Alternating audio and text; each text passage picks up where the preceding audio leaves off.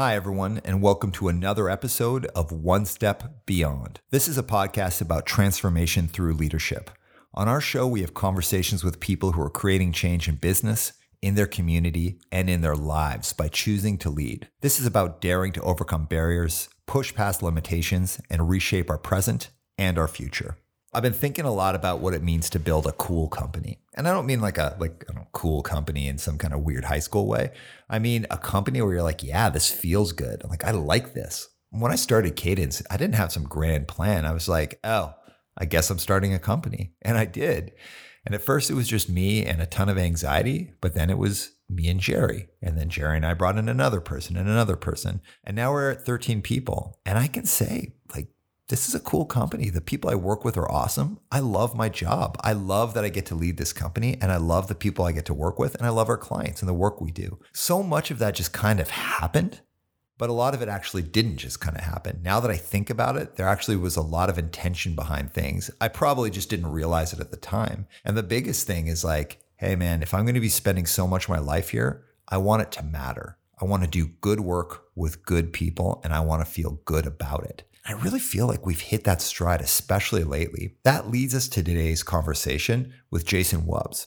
Jason Wubs is the CEO of Westland Insurance Group. He's responsible for managing Westland's overall operations and leading the development and execution of the company's long term strategies. Holding an MBA from SFU, Jason brings over 30 years of business, leadership, and insurance expertise to the organization. He's been instrumental in fostering Westland's inclusive culture, one that celebrates the equality and diversity of its employees and clients. The thing about Westland, and I can say this from being someone who has been their audience, I've worked with them for quite a while now. This is a cool company. Of course, the difference between them and Cadence, Cadence is like we're 13 people and they're, you know, 2,000 people. I can't imagine what it's like to scale up like that and keep that sense of just being like, damn, this is like a great company.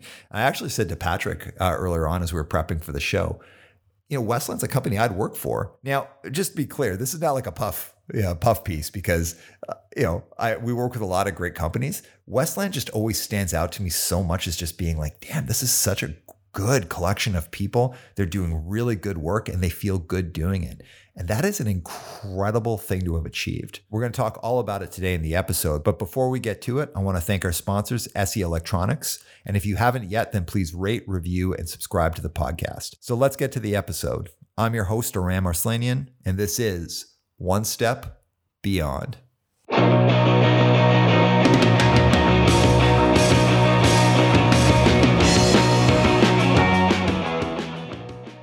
Hey everyone, and welcome to the show. So, like I said in the intro, today we have Jason Wubs, who is a leader that I personally find to be really inspirational.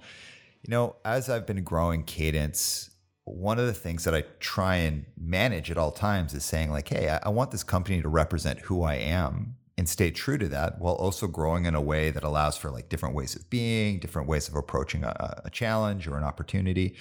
And like kind of keeping that sense of like, I want this company to just feel like real, you know, like to to be how you know how I am and like what matters to me, but also allow people who are coming in to to put their own stamp on it and to help it become something that it couldn't become without them. So things that I couldn't even make it become. So when I think of Jason, Jason uh, has really led a company that has you know come from very like you know honest beginnings into this really wonderful fast growing company that seems to have somehow maintained that same like family feel to it. So with that jason welcome to the show.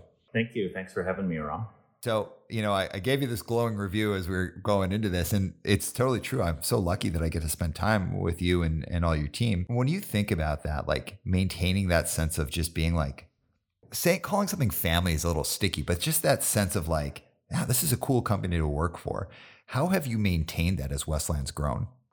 I think probably the first thing for me is is when I think about how we've evolved, and, and sometimes I, I, look at the numbers and our growth, and and causes the heart to flutter a little bit, to be honest with you. but what gives me peace uh, is that I learned a long time ago if I was going to be effective in this role and I wanted to Westland to be the way uh, and maintain some of its values, I had to first understand and be me. And, and what I mm. mean by that is be authentic. And I learned that uh, through through a real good lesson of, of uh, a manager summit that we had a number of years ago. And I had been CEO, I think, for two years, and uh, ambitious and, and optimistic. So I brought in our first keynote speaker and I organized the whole summit, and, and the gentleman John Herdman, and he I think is now the coach of the men's national team. At the time, he was the coach of the women's team, and he did this presentation. And, and uh, if you've ever seen John, he's a handsome dude, and, and he had the, the real nice shoes, and came in, and, and we have uh, probably I think there was maybe hundred people there, and about seventy of them are, are, are female. So he walked in and had a had a presence to him and, and a cool factor, uh-huh. and he put a shot up of Christine Sinclair uh, on the screen to start his presentation, and he had the the headpiece and, and, walked across the stage with his sport coat and his jeans. And and at the end of his talk he had another image of her. And i looked around the room and uh, everyone's eyes were welled up uh, with emotion. And he was such a powerful speaker and my eyes were welled up too, but not because of what he had said. I kept looking at my speaking notes, and I was going to do a state of the organization after. And what really hit me about that was first, never, ever book yourself after a, a keynote speaker to to to talk to the group. That's what they're good at. And yeah. but more importantly for me, uh, and I got up and, and my armpits and my dress shirt were sweaty and and I just threw it out there to the group that I was having a, a WTF moment, and, and um, it, it, it, seemed to resonate with everybody. Uh, but what I learned from that is I'm not John Herdman. Uh, uh, I am Jason Wubs, and I need to be who I am. And in terms of authenticity, what I learned, oh, I've learned over the years too, is um, one of my gifts and, and is that I relate to people. And there's a number of reasons why growing up in the business, my family roots, the way my father is. Um, and so I've learned that, that people in our organization really appreciate and have come to love that about me. And, and I saw that a couple years later. Um, I sort of fine tuned my speaking skills, and, and we had about 150 managers and then some external company people, and I was doing a State of the Union address, and I moved away from the podium, and and I was I was starting to get into my groove, and uh, got a little off script, and uh, um, someone asked me a question about uh, uh, young people and getting growing up in the industry, and should we push them faster or should we you know hold them back? And I said, if you're asking me, I think we should throw them to the wolves. And yeah, what I meant was something else, obviously. And the room burst into laughter, and and my face went red, and and I thanked everyone for their time. And and but what I found out later was that a lot of our managers were like, "Oh my goodness, I could totally see myself saying that." What has become now a theme at Westland is when I speak, uh, we have people that that hopefully listen to my message, but we also have people, it's like a treasure hunt of Jayisms now where I wonder what he's going to screw up in his sayings. And people even have lists of them. But I think what it does for me, it's also a reminder is I'm quirky, um, but I'm real. And, and so as we grow, you know, I need to evolve my behaviors. And, and, and one of the things I've learned is, is to, in, in leadership, is to listen, listen, listen, and, and, and be open to ideas but I, I, I have a real peace in that I know who I am and, and I, I leverage those strengths. Yeah, I, I love that. You know, you're fortunate that they're they're just looking for a list of Jayisms instead of like howling. You know, like oh. well, trust me, Ron. There's there's been some worse ones. So. I'm real interested in. Well, I know the story, but I, am interested in the audience knowing the story of Westland because it's a cool, it's a really cool story. So if you can just give us like real brief overview of the company, where it started, where it is today, but also add your story in there as well, like your entry into the company and then your evolution. So let's talk about both the company and you uh, in terms of like from start to where we are now. Yeah, Westland was was founded in, in 1980 uh, by my father, and, and Jeff worked for uh, Jeff Wubs, and he worked for a large insurer at the time, and, and was moving up in the company ranks. And Jeff was getting tired of the push and pull. You know, get told he needed to go to Chicago or New York on, on a moment's notice or a day's notice, and he got the nod for promotion, which would mean that our family was going to move back to Toronto, and he just didn't want that. So he made the difficult decision. He resigned from what was a, I think, a good paying job at the time, uh, and sold our family home in Burnaby, uh, which is a suburb of Vancouver, of course. And he had a friend in the industry co-sign uh, a loan to buy Corey Insurance, which was an insurance brokerage in Ladner, uh, BC, and and um, interest rates back in those days were at 17, 18 percent. So he took a big risk, and and what he wanted basically out of that is he wanted to be his own boss, uh, and he wanted uh, he would say this: I just want to be able to come home for lunch, and he wanted to attend our our events. Uh, the twin brother Matt and I were starting to get involved in sports, and and he wanted he, he wanted to be able to balance lifestyle more in terms of Westland itself in the early days, uh, and I'll say this about Jeff: he wasn't someone who had a five-year vision uh, or, or, or, you know, espoused wisdom about leadership. He he led really just by the way he was as a human being. In terms of Westland, and I share this when we we meet with with potential partnerships with other brokers two major themes um, for us in organization are, are rooted in, in, Jeff's behavior. Jeff wanted selfishly the brokerage that he owned to be a place that he liked coming to work every day. And he said, mm-hmm. if you are fortunate enough in life, you, you spend most of your waking hours uh, at work. Uh, at least in those days, and I know you know today we have a whole different way of sometimes how we approach work. But in those days, for sure, you, you go to the office, and for for him, more important than anything else, he wanted to enjoy that experience. So he created a, a culture where not only for him, but the staff in the office loved coming to work. And, and I joined about seven years later as a student, and I loved coming to the office, especially the office that, that Jeff worked at. And, and his partner at the time, Colin Thompson, worked in another office that they had acquired. And that was very important to have that, that kind of atmosphere as things started to evolve, and we learned this from Jeff as well, he also said, you know, you can employ many different strategies to be successful in the insurance space or in any other business. He says, but if you have an engaged workforce, your chances of being successful in executing your strategy are that much greater.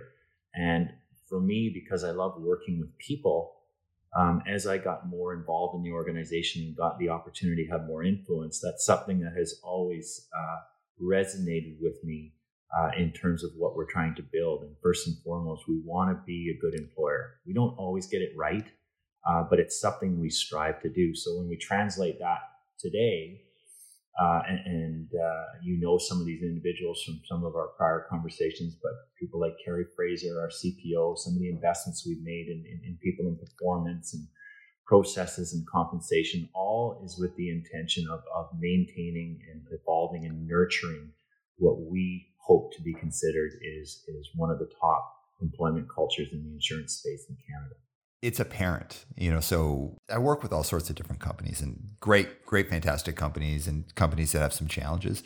Westland stands out a lot as really talking the talk and walking the walk. Like there's those things are there. Like every company is like, oh, we care about this and you know these things matter, but Westland actually does that. Where's the company today in terms of you know it had these really honest, you know, like humble but just honest beginnings and now the organization's grown like significantly. So where's the where's the organization today?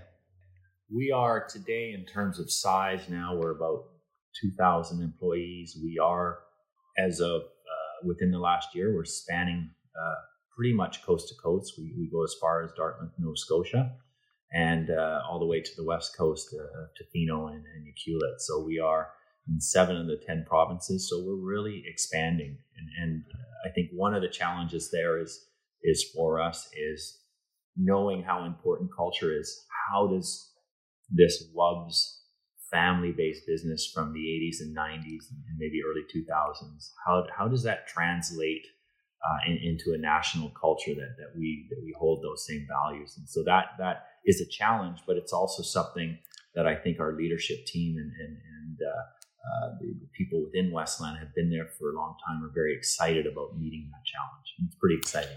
Yeah, and so you hit on something that I think is just such an important conversation. You know, if we go back to to Jeff's beginnings, like making your place of work cool, like it's where I want to go. if it's in your scope, that's one thing, right? So I'm very lucky. I have a small company I get to lead, so I can make my work cool. I can surround myself with people I like to work with. They, I can like engage them. But boom, you open up a second space, even if that space is down the street. Now that becomes a little bit harder. Let alone something that maybe is in the next the next community over, the next town over, the next province over, and that challenge of being able to trust that the people that are there that maybe you only talk to once a week, once a month, once a quarter, maybe even once a year, that they are leading and creating a culture where if you went to work there, you would like going to work there. How have you achieved that, or how are you achieving that? Great question. I think this is something that that first we've had lots of conversations about this topic. I think for me, you know, in in the last number of years, as as our leadership team has evolved, this has been something that you know a bit of Jason this and Jason that in terms of, of, helping create this culture. So one of the things we've done recently is with our, our cultural and brand refresh is, is how do we how do we define and articulate when we say it's a good place to work? We want it to be a, a place you want to come to. How do we define that? And, and how do we then articulate that message and, and create accountabilities amongst the broader leadership team across the country? And I think for me, I know through conversation what that looks like. But it's also then for me as CEO to say, let's translate that and let's make sure that holds true.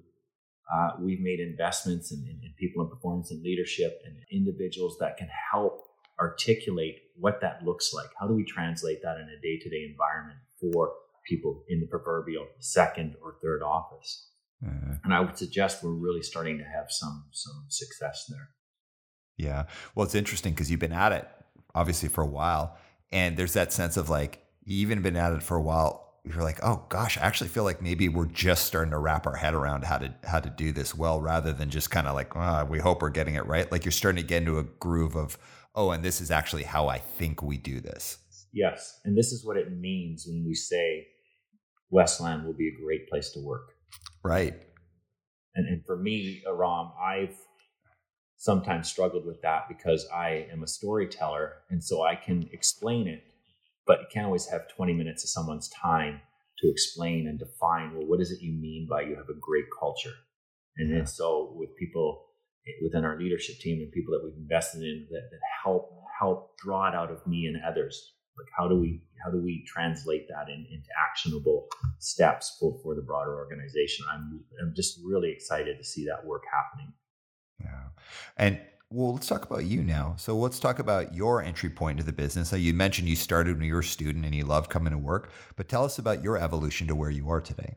I, yeah, I mean, I started as a summer student, and, and of course, like any summer student, I didn't have a grand vision. I, I was working at a construction site, uh, doing the foundation uh, uh, frames and having to take them off after they poured the concrete, and, and that hurt the hands and it was hot and then rainy and, and i would come home every day and complain and complain and, and uh, uh, so my father said you know we need some help filing and, and, doing some bank deposits. And i said what's filing? And he said well just would you like to, to come to the office? So i went to the randy river uh, uh retail store at, at guildford mall uh, which is near in Surrey where we lived, and I, I got some of these corduroy ties and, and a few shirts, and, and uh, showed up uh, and uh, um, started filing. And the office was air conditioned. There was a, a, pot of coffee in the back, and and I was like, "This is sophisticated." And and that was sort of the, the start of my career.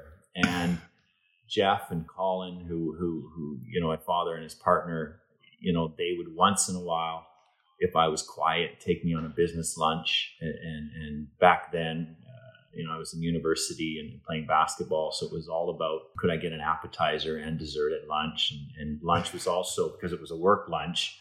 It was an hour and a half sometimes, or even sometimes close to two hours, and I was paid by the hour, so I felt I was cheating the system uh, in a good way with for that extra 45 minutes of, of sitting in a, in a, nice restaurant, just quietly eating my food and asking for another Pepsi. Um, so those those were the early days. And when I got out of college, um, you know, I played basketball at UBC and, and, was afforded the, the opportunity to be captain of the team my last year, uh, along with another uh, great friend of mine, a guy named Brian Tate. Um, and so I started to there sort of get a little taste of, of leadership and, and having influence. I probably didn't know it at the time, but something kind of, you know, struck a nerve with me uh, about that. And so after college, I, I started working in the business and, and wasn't sure what I was where I was going to go. Uh, my twin brother Matt had gotten his CA, and and so I thought I probably I guess that means I should become a lawyer, and and,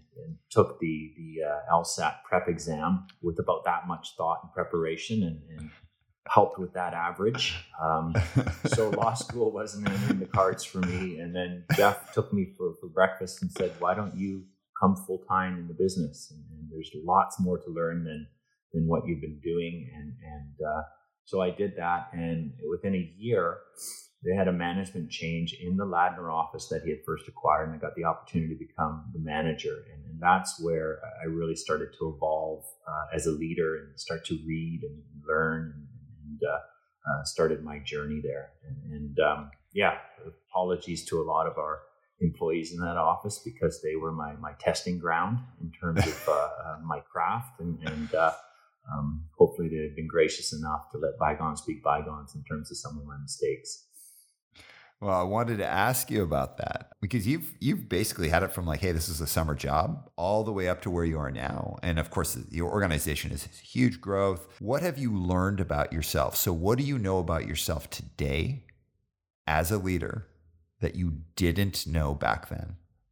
I think the first thing that jumps out is is re- relatability, um, and I think that foundation of working in the branches uh, um, has really helped me understand. I think listening is a skill that you can learn, and I've learned that over the years. Um, in my early days, I would suggest you know, watching other leaders or, or, or, or you know, watching television and, and, some of the, the assumptions we make about leadership was to espouse and, and to direct.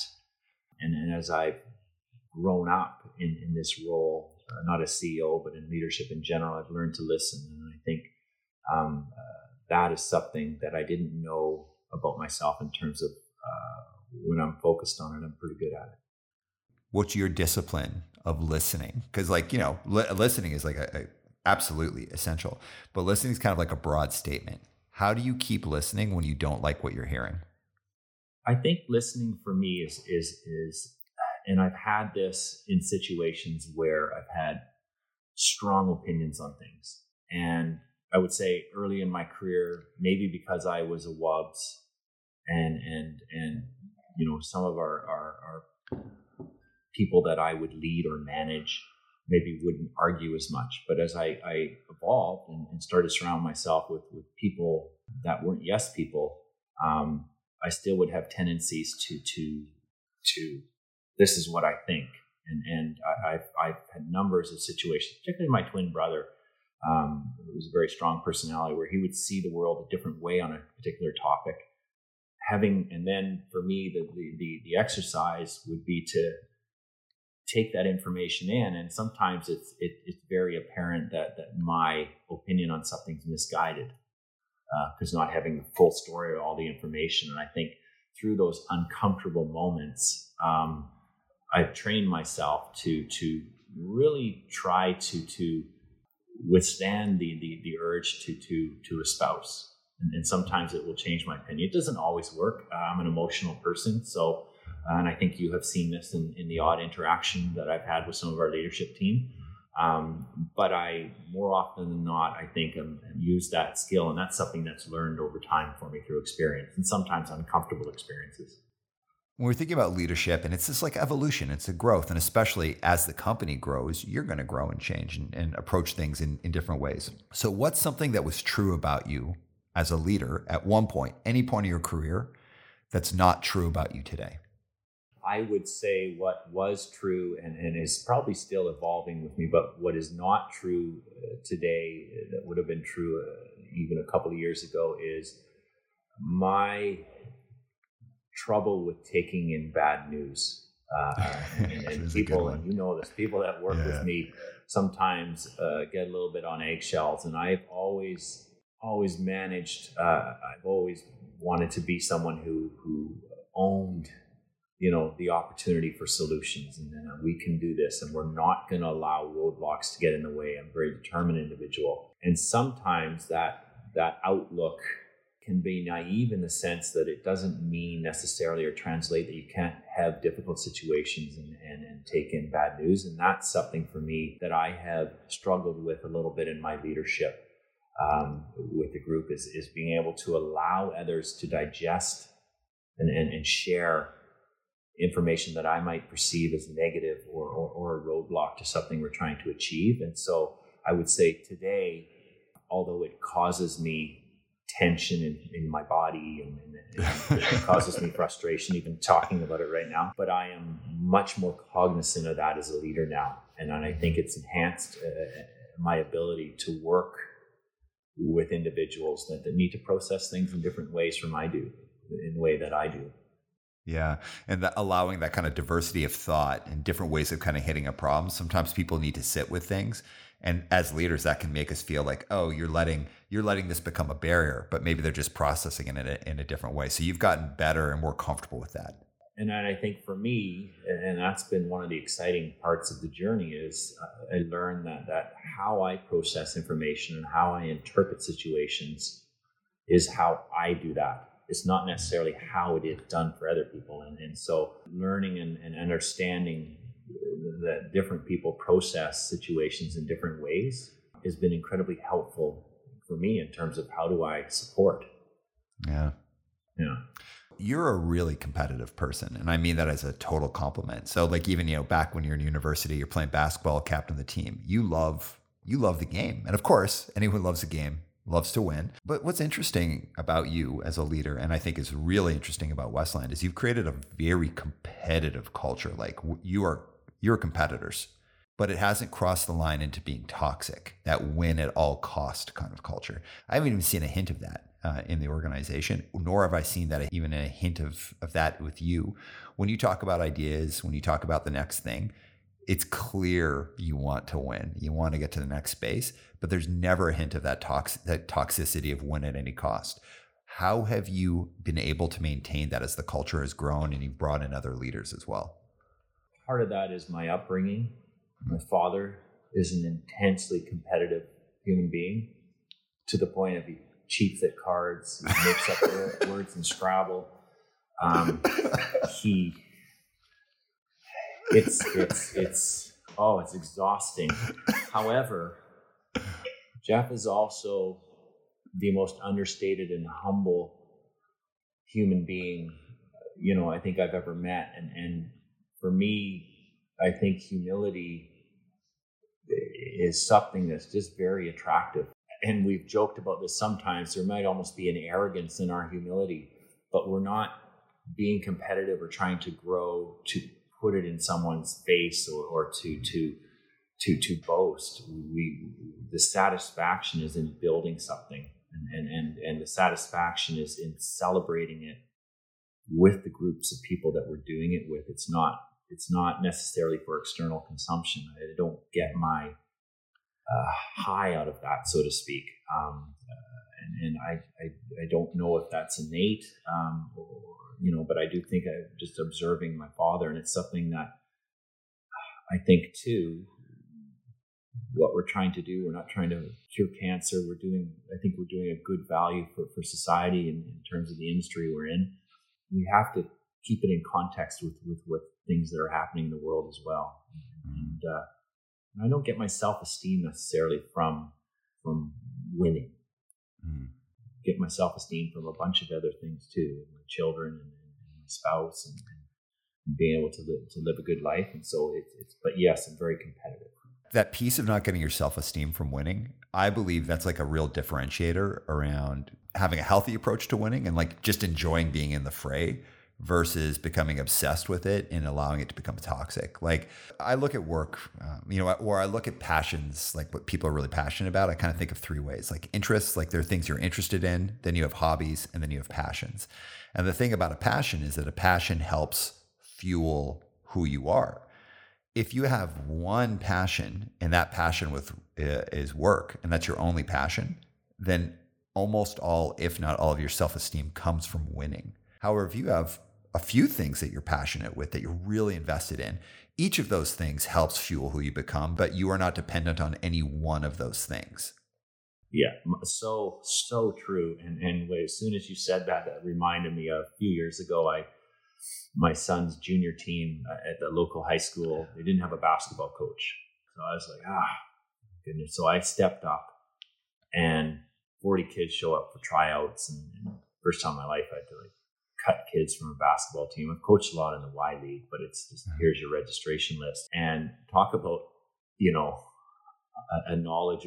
I didn't know I had this passion. I I, I thought I was going to end up in the hospital. I was so stressed about our season, and and this was like a Division three. You know, half the kids hadn't really played basketball before, and they the way the district had divided the teams up, we were in an incredibly competitive league. We and I have played ball my whole life, so I know what the other high schools and some of the quality. So we were wonderful kids, but we were the kind of the bottom of the barrel in terms of talent. And we made it right to the finals and the we had two buses come out. So thank you to Westland for sponsoring the pizza and the buses. It was an expensive season for the for me and these kids, but we had fans come out and it felt like almost like a Hoosiers event. And and none of the, the it was so wonderful and and and you know, again, it, it wasn't so much about trying to win. It was it was at in reflecting about it after, it was about the, the experience of it with these kids. And I thought, this is something hopefully they don't forget about, but I know I will never forget about it. It was awesome. Yeah. It's it's the quality of the pursuit. It's the the being in the fray. You know, and, and winning is awesome. Like I, I love to win, but it's that like you're building something.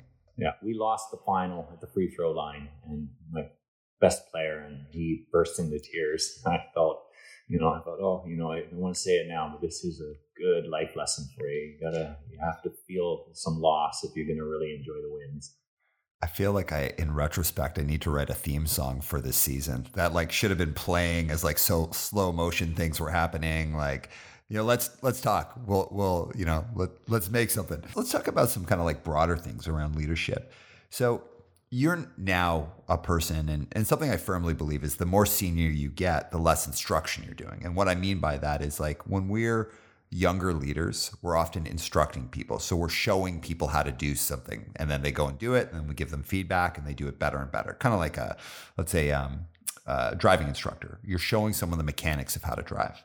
But the more senior that you get, and as you get uh, grow further and further in your career, you do less instruction and more coaching. So you're not showing someone how to do something; you're showing them different ways of thinking about things. And now that you're uh, in a C, uh, CEO space, this is really about very little instruction. Like you shouldn't really have to instruct people around you, but you probably spend a lot of your time teasing out different ways of thinking or different ways of hitting problems or like bigger strategy pieces. So if you're thinking about how you're coaching the art of leadership, what does that look like for you? Like, what does the art of leadership look like for you from like kind of a thought piece? I think when when you talk about it in through that lens, I think first you have to be comfortable in your own skin when you attract and recruit top level talent. When you suggest that most of the, the work, if we're doing it at a, at a high level, from leadership is coaching and, and, and, and, providing different ways to look at, at problems, but not instructing. That, for me, I would suggest in the last few years has has been uh, really exciting, but also at times overwhelming because you know you could read any business book, hire people that are better than you, and then everyone uses that cliche. Yeah. When you actually hire people and bring people on that, and, and I hate to use the word smarter because, you know, what does smart mean? That intelligence is measured in many different ways, but mm-hmm. we have been fortunate enough to attract what I think are some very high caliber individuals within our executive team now. Mm-hmm. And for me, that's a self esteem check because, and I've said this to the board when we talk about succession planning, um, you know, if we all applied for the CEO job at Westland right now, There was no history or understanding of me. And we went head to head. It's the first time in my career where I'm like, hmm, am I going to come in fourth, third, second, or first? then I am a little bit glad that we're the majority shareholder still. So totally. Like, would you get your own job if you had to post back into it with if your yeah, totally back into it? And but that's powerful in the sense that for me, and and that's my foundation. And it's not that I lack confidence in, in my mm-hmm. abilities, but when I think about it that way, I really have to be. I really have to be methodical in terms of how I choose to interact with the executive and the conversations I have. And I will suggest this sometimes. As recently as last week, I had a situation with our, our president and COO where I thought I was trying to coach, but as I heard myself speak, I'm like, I'm instructing him. And he was gracious with me, and I had to back up and then sort of said, Can we have a reset here? And it was on a, on a, on a, a topic that had implications broader than than what I sensed he was seeing, and, and so he was, and we've worked together long enough that he understands me, and, and we have a, a, high level of trust. But I had to have a couple cracks at it to, to restate what was on my mind and what I was trying to achieve through the conversation, and uh, uh, so it, it's I would say for me it's organic and that I'm still learning that. It, it's mm. um, we have a new CFO starting uh, next week Mm-hmm. This gentleman has has run run a company larger than ours as a CEO. Uh-huh. So my challenge is going to be how do I get the most out of him, and, and what is our one-on-one relationship going to look like? Mm-hmm. And I have a, a, list of things that I want to talk to him about, and then I look at them, and, and a few of them I've already crossed off. Okay, that's that's not a, that's an instruction. Um, so I'm, I'm learning, and I would say, you know, to you, Ron, it's hard. It's it's fun, but it's hard. Yeah. Well, and if you think of, um, because um, using the word art, so if you think about art, and you know, when I think of art, I'm going to think of writing a song. Writing a song, each song has a different feel, different intensity, different lyrics, different structure, but they all need to fit together on the same record and be cohesive. And that's the way I think of like top level leadership, like when you're in a C suite, or even if, let's say, you're leading a, a team. It's the idea, it's like I, put it together like as if you're putting together a collection of songs for a record or a collection of paintings for a, a collection that you're going to have at a gallery. It's that each has its own distinct identity. And the way you interact with it is distinct. Like, yeah, there are going to be some similar practices that you use over and over again, but your interaction with that piece or with that song is going to be distinct and unique but they all work cohesively together as a group. That for me is what the art of leadership is. That is that you have the practices that you use. So for example, if I'm writing a song, I pick up a guitar or I pick up a bass. I think of things like structure, like verse, chorus, like ending, like how do the lyrics, like there are structural things I think of. But I have to immerse myself in that song and then make sure that it works with every other piece. But I also have to be willing to allow there to be outliers and things that might change the dynamic of a record. I don't want every song to sound the same. I want the songs to be different.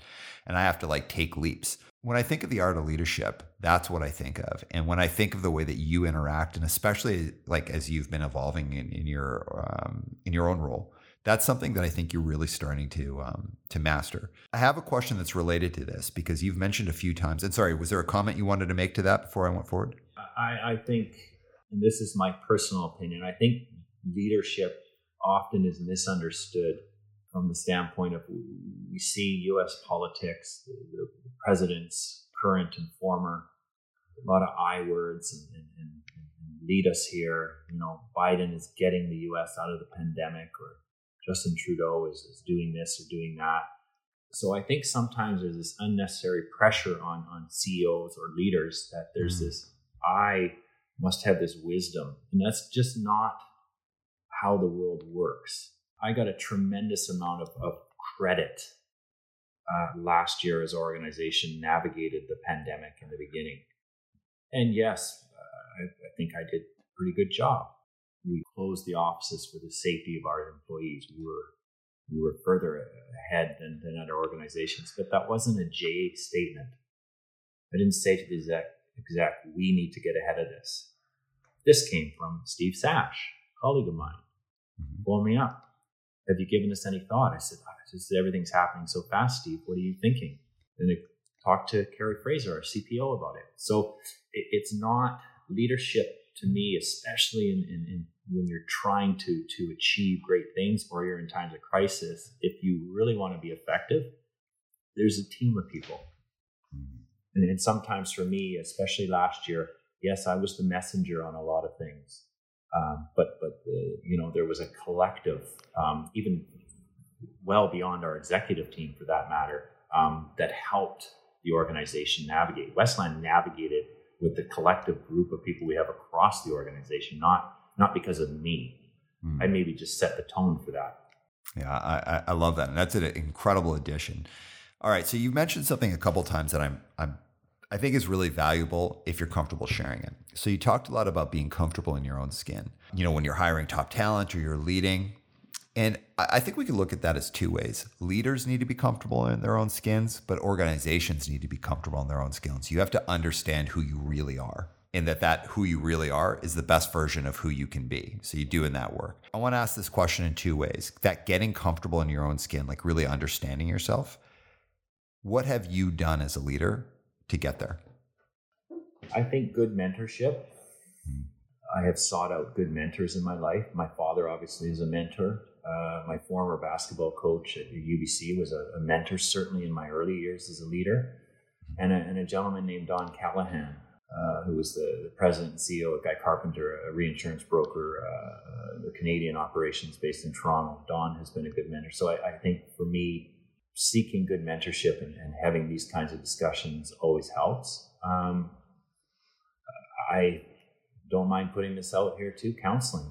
Um, I, I, uh, I marriage uh, separated from my first wife um, about 11 years ago, and and uh, I went to see a counselor, and and she said, "What's your purpose here?" And I said, "I want to do this right." She goes, "What do you mean by right?" And I said, "It seems so many people." go through these situations. Heather and I love our children. We don't hate each other. I want to make sure that I'm happy uh, and, and, have a fulfilling life going forward. How do I how do I navigate this? And so part of that was understanding more about myself. And so I so I think in terms of authentic leadership and, and how I approach it, I think you have to spend time on yourself, understanding yourself, understanding what makes you tick and not just the strengths and, and leveraging those, but you know, talked earlier about my struggle sometimes with negative conversations. That's something that I own. I I need to learn how to process that and, and, and, and understand that other people process the situations differently. That's something that Jason can improve upon. And so I think with my leadership, that has really helped by being open to learning.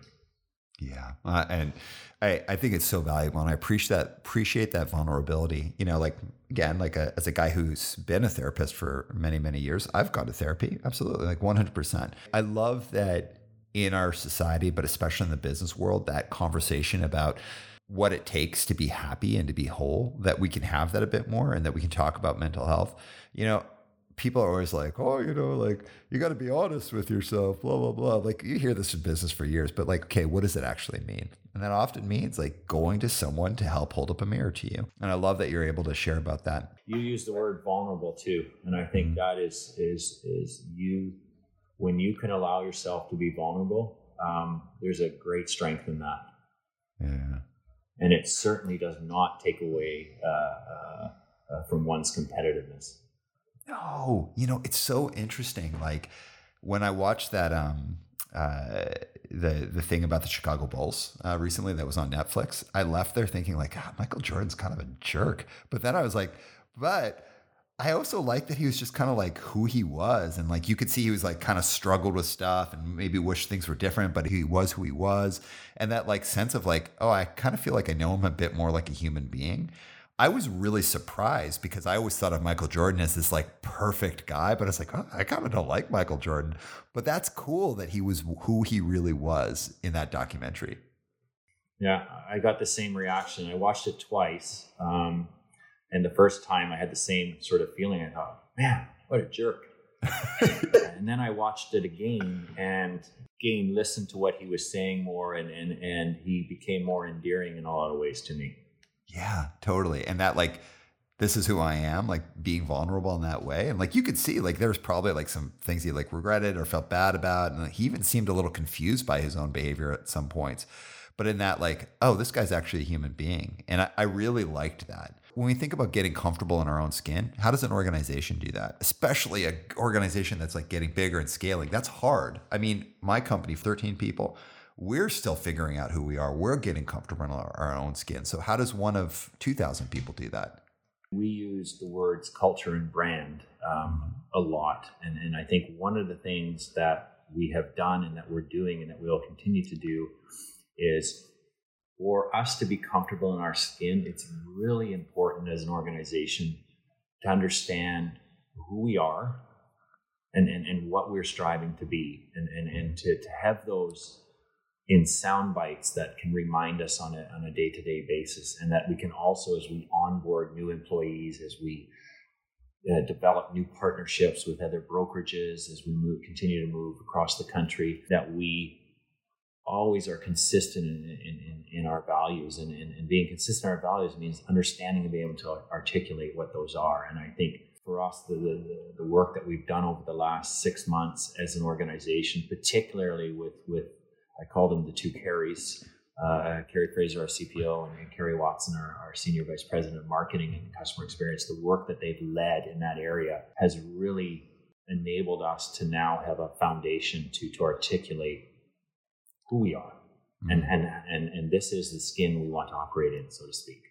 Yeah, yeah, I, I love that, and and I also having been able to walk with you uh, through this, that's hard work. That is like oh, really oh, uncomfortable, hard work. Can you break down the phrase for me? Don't make demands, sell the vision. Yeah. So two stories there. Maybe my memory of this is, is more intense than the actual events at the time. But back in the 90s, after I was managing in, in Ladner, the, the main office, I got to uh, manage the other office in Ladner, then manage a few more. So not manage, but I was having some informal oversight Colin and Jeff in those days, we didn't have the same kind of structures that we do today. And, and the offices were all called different names. It was still called Corey Insurance. Tsawwassen was Tsawwassen Insurance. We had A.W. McLeod in New West and Sunbell Insurance in Langley. And I was, in part because of my enthusiasm and, and, and, and youth and, and, and uh, you know, my energy, I was starting to work with more offices. So I was starting to create this sort of this, this retail operation. And um, we had uh, done very well uh, in, in, the sales, and I was following the sales of all the offices. None of these people actually formally, necessarily formally reported to me. But I'd sort of maybe because I was a Wubs too, I don't know, but but it's also again because of my enthusiasm. I think we started to build some common alignment between the offices and we're looking to change to one name and, and, so on. So I was doing all these things, working long hours, getting what I thought were great results. And then Colin with his Cockney accent is, you know, come on over, Jay, and talk about your salary review. And we sit down and have a, a seafood clubhouse at the, the, the, landing pub in Ladner. And he gives me a 2% increase. And I could feel my left eye welling up. I was so upset. And I didn't say anything. I just said thank you, and I couldn't sleep. And I, I emailed uh, uh, Bruce Enns and, and said, I need to see you. And then I went to sub building for breakfast at UBC in the student union building, and I had breakfast with him. And, and first half an hour, I'm just yelling at him and this is crap and, and, they have no idea and i'm this is in a way i'm not i'm getting a way better increase i'm going to call both jeff and colin into a meeting and he started laughing he says you got to tone it down. And he said, You've been doing all these things. Do they know? And I said, Well, they should know. He goes, Well, don't rely on that. Sell them your vision. Don't make demands, he said. He was like, Don't go in there and say, I need to get this. He goes, You're first going to put him in a corner and you blindside your father. Don't, he's like, Don't put him in that position. And he goes, Sell them on a vision. Ask to meet with them mm-hmm. say you want to put forward a proposal and he goes just you sell show them what you've been working on and sell them the vision of the future. And he goes, at the end, you just hit them with it. Say, what's that worth to you guys? So I did just that. And I, I can still remember the boardroom and father called me the two nights before, what's this meeting about? I said, just show up. It's all good. And I gave them each a copy of the, because we didn't have PowerPoint and stuff at that time. And they're getting all excited. And Colin's like, this is great. You and oh, this is, and they were, they're just lapping it all up. And then at the end, I just said, now, how much is this worth to you guys? And I could see my dad's eyes twinkling. well played. And it wasn't fake stuff. I had done this and I was doing this. And then Colin's like, I didn't give you a very good increase, did I? Did I? And I, I said, I'm not, I don't have any demands here. I just, I'm not an owner. You guys mm-hmm. take draws or whatever. I said, I don't have visibility. It's not my business. But I said, my salary is my income. Heather and I want to buy a house at some point, and I don't want to, you know, I, need, I think I'm doing a lot. And so they got back to me, and I got a really nice increase. And um, I kind of thought at that time, everything else for the rest of my life is gravy. Can go to a restaurant now. I can get two beers instead of one. I don't mm. have to, you know, do early bird. And so that, what that taught me though is whatever position you're in, sell the vision. Got to convince yeah. people. And so further to that, later on, I had also then asked Jeff because Colin wasn't really wired that way to think about organizational structure and stuff. And I said to Jeff, like, should I not become the VP or the regional man. You know, we didn't have regional manager. I wanted another title. I wanted I wanted to be the boss of these people, so to speak. And he said no. Uh, and and I don't know if his reason I didn't necessarily agree with him at the time, but his reasoning to me was if you're doing everything you say you're doing, you don't need to be structurally their boss. If, if what you're doing is right and you can sell them on that and they buy in, you're doing an effective job. And so that sort of really resonated with me. And by the time I became, you know, uh, a VP, I think was was the next title I got of, our retail operations. It was obvious to people. It wasn't mm. well. Jeff's made his son a VP, and so those those two things really resonated with me, and I still think about those today. Yeah, uh, I, and I love that man. Like, don't make demands, sell the vision. Like, probably one of the most uncomfortable conversations I've ever had as a professional was when I got hit with a bunch of demands in a conversation I wasn't I wasn't expecting. I got put in a corner, so I, would have been in your dad's situation uh, that you avoided doing. And I remember getting like defensive, like, "Why are you doing this?" Like, and what didn't happen was the selling of the vision. And if that had happened, I would have been like, damn, okay, like, yeah, maybe like you've, you've made a great point instead of feeling like put on there. I, I think about that conversation a lot because I, I really, I never thought about it the way you've just said it here. And that's actually a way that I think I, am going to talk to people about it going forward because like I want, I want to pay people what they want, or I want to give people the opportunities, but I need to understand what you're doing so that we can make that happen. Yeah. And, and, I didn't totally know it or, or fully understand it at the time, but it was an incredibly, in hindsight, a powerful message from Bruce. Yeah. Yeah, yeah. it, it, um, it really shaped me. And again, I, I just uh, always think about that. And also, like you just said, you know, I've been on the receiving end of demands, and, and it's always a reminder it's not an effective strategy. No, it sucks. And then it puts you in this weird, like someone has to win and someone has to lose space when we can yes. both win. Yeah. I've got a couple more questions. Well, actually, I've got four questions for you.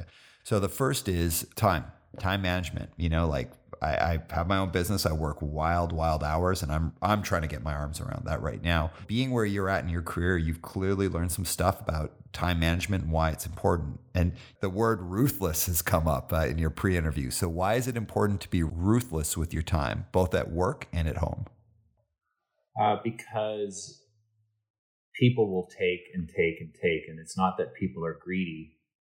Um, everything is important to to to people and at the end of the day, and I don't want to imply that people generally don't care, but they don't know your time and your situation. So, so for me, if someone says we, we need to do this or you need to sit in this meeting, you need to do that, and then or you know I get stuff on LinkedIn all the time and sales calls. You need to do this. You need to do that. Your company needs to do this.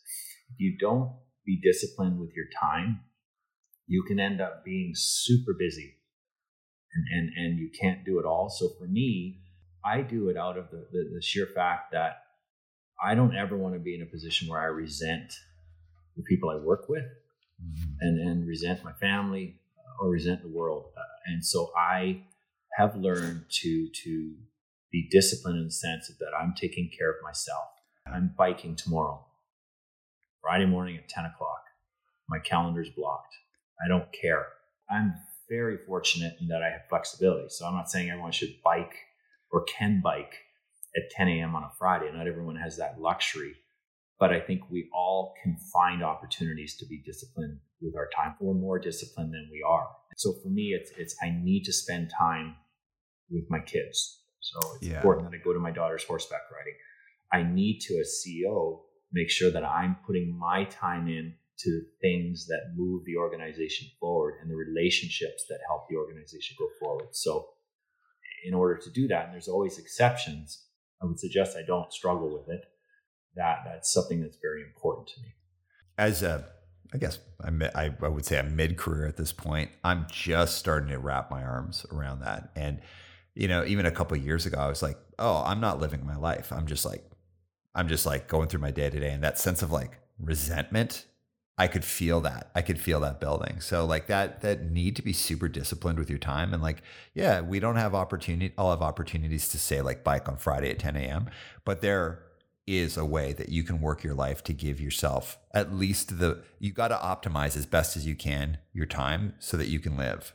Well, it makes me a better dad. It makes me a better husband and a better colleague. And, and yeah. it, plus, uh, I want to as Jeff said at the very beginning when he acquired Corey, I want to enjoy coming to work and I want to enjoy, yeah. I want to, as much as possible, I want to enjoy this experience. So there, there has to be a balance. Totally. All right. So last three questions for you. The first one's a two-parter and it's it's a tough one. Part one of the question.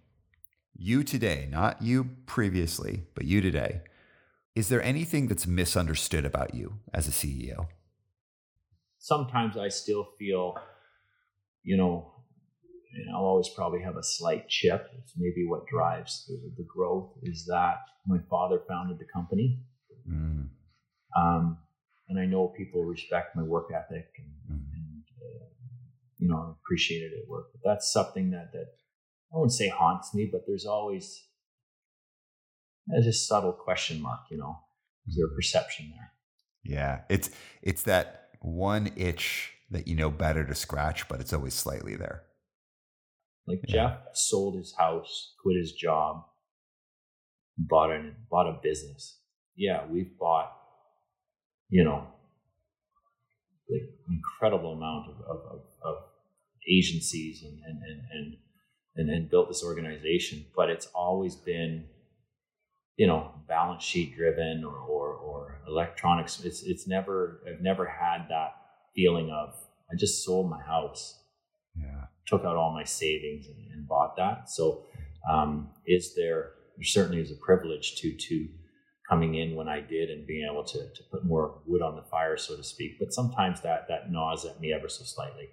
Okay, great answer. All right, part two of the question is. What is perfectly understood about you as a CEO? So it's something like a perception that people have about you, and you're like, "Yep, dead on. That's completely understood about me." People know that I care deeply about our organization and the people that work at it. Yeah. All right. Second to last question. Give me a top three. You're getting revved up to compete, and it could be compete like you're about to go for a ride. It could be compete like you're going to go into a big meeting. Anything that you're ready to compete about. Top three songs that really get your blood pumping. Oh, well, the first one that comes to mind is is uh, um, U2 Streets. Um, mm. That one. Uh, um, so I think of Canucks games, and then I, I think of um, Boston um, uh, long play. I think it's called something like that. Uh, that reminds me of the Richmond Colts. Hopefully, none of them see this podcast. Um, but I was always man, that got me revved up. Ryan Tate, my uh, friend from and co-player at UBC. He played for Richmond, and that song always gets me pumped. And then I'd have to throw some Queen in there.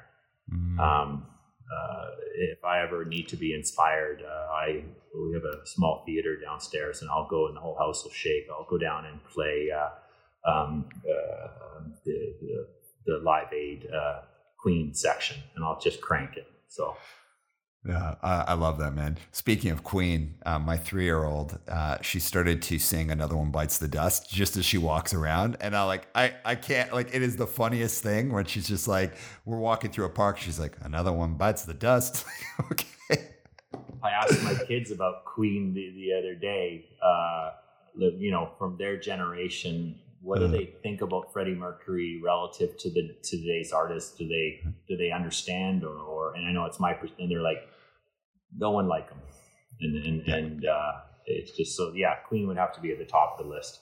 I love it. All right, final question is as we're closing off, we have such a wide variety of people that listen to this podcast. So we have people from like the straight up corporate world who are leaders, CEOs, building businesses. We have entrepreneurs, we have artists, we have people who are musicians, people who are, you know, into activism. So it's a pretty broad range of people, but they all come here to learn about leadership and to hear about leadership and from people who are leaders. So anything that you want to share as we're closing off around leadership or how to how to really like be in that mix with people to create results. When when you say it in terms of creating results, um, maybe I could close off by sharing my my last uh, uh, my, my third mentor, Don Callahan. When I became CEO at Westland, he flew out from Toronto to have lunch with me to congratulate me. And, and uh, I said, Don, can you give me some advice? Like, I, am CEO now. Like, like, and he goes, Well, what do you mean? I said, I don't even know what questions to ask you yet, to be honest. And, and he says, Well, what do you want to accomplish? And I said, Well, we've got a real opportunity to grow Westland now. We're going to loosen the purse strings. We're, we're going to reinvest more. We want to triple the size of the company. And he said to me, What if you could look five years from now and the company was even more than that? It was four times the size. Everything you've got on your list is accomplished. But the perception was, or, or, or you got no credit for that.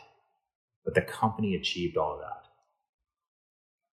And he goes, If you could have that as CEO, would you take that? And I said, I don't totally understand what you mean. He goes, Company Westland, you're at the helm. Company quadruples in size. You meet all of your, your you exceed all of your wildest dreams and your plans. But you, Jason Wubs, people don't look at it and say, Jason Wubs did that. I said, So what are you saying? He goes, What do you think I'm saying? And I'm saying, So the team did this, and not necessarily in spite of me, but the world's not looking at me saying he must have done that. He's great. I, I, I. And he said, absolutely. And he says, in his opinion, he says, I struggle with this, but if great leadership, if you're talking about results, if you can lean on your people and have your leadership get all of the results almost in spite of you, he said, that to me is, is great leadership, but it takes incredible self esteem. And, and I, I, I, you know, he articulated it better maybe than I'm articulating now. But what I, I loved about that was so often we need that as human beings. We need feedback, we need recognition. But he was from a selfless and a serving standpoint. If you can put your people in front of the success, um, great things will happen. Wow. And, and that to me is incredibly powerful. Oh, that's uh, that is really powerful and a, a, great place for us to be rounding up. So, Jason, thank you so much for your time. This was a lot of moments in this conversation. Not only do I like hearing what you're talking about because we know each other and I, I know Westland well, but also I learned a lot. So, thank you so much for joining the show today. Yeah, and thanks for uh, pushing me on this, Aram. It's nice to, uh, you know, I've listened to podcasts, but I, it's never been something I would put my hand up and say I must do that. So I appreciate uh, uh, for my journey as well you giving me a little nudge. I really enjoyed this. Heck yeah! Thank you so much. All right, everyone, we will see you in the outro. And Spencer, drop the beat.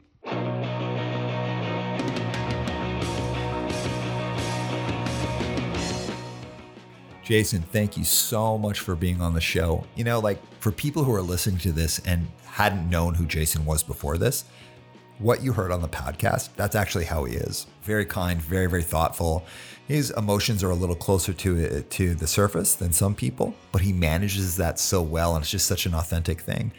This is a guy with a huge heart, and he has led with that heart, but equally with his brain throughout his career. So I learned so much about building a great business, like, but also evolving yourself as a leader and getting to that place where both your head and your heart have a solid say in what's going to happen next. For anyone listening, remind yourself you're a person you know, you're going to make mistakes. You're going to have great qualities. You're going to have challenging uh, qualities. It's not about being this perfect person all the time. It's about recognizing, like, hey, I need to develop, I need to grow. And in that, I'm always going to be a great boss to someone. And I just need to figure out how to expand that to more and more people so that I continue to grow and develop. So, with that, um, I want to remind everyone we're produced and edited by Spencer Priest, recorded by Patrick McKechnie, and our design is done by Tammy Levy. That's it for this episode, and we'll see you next time on One Step Beyond. One step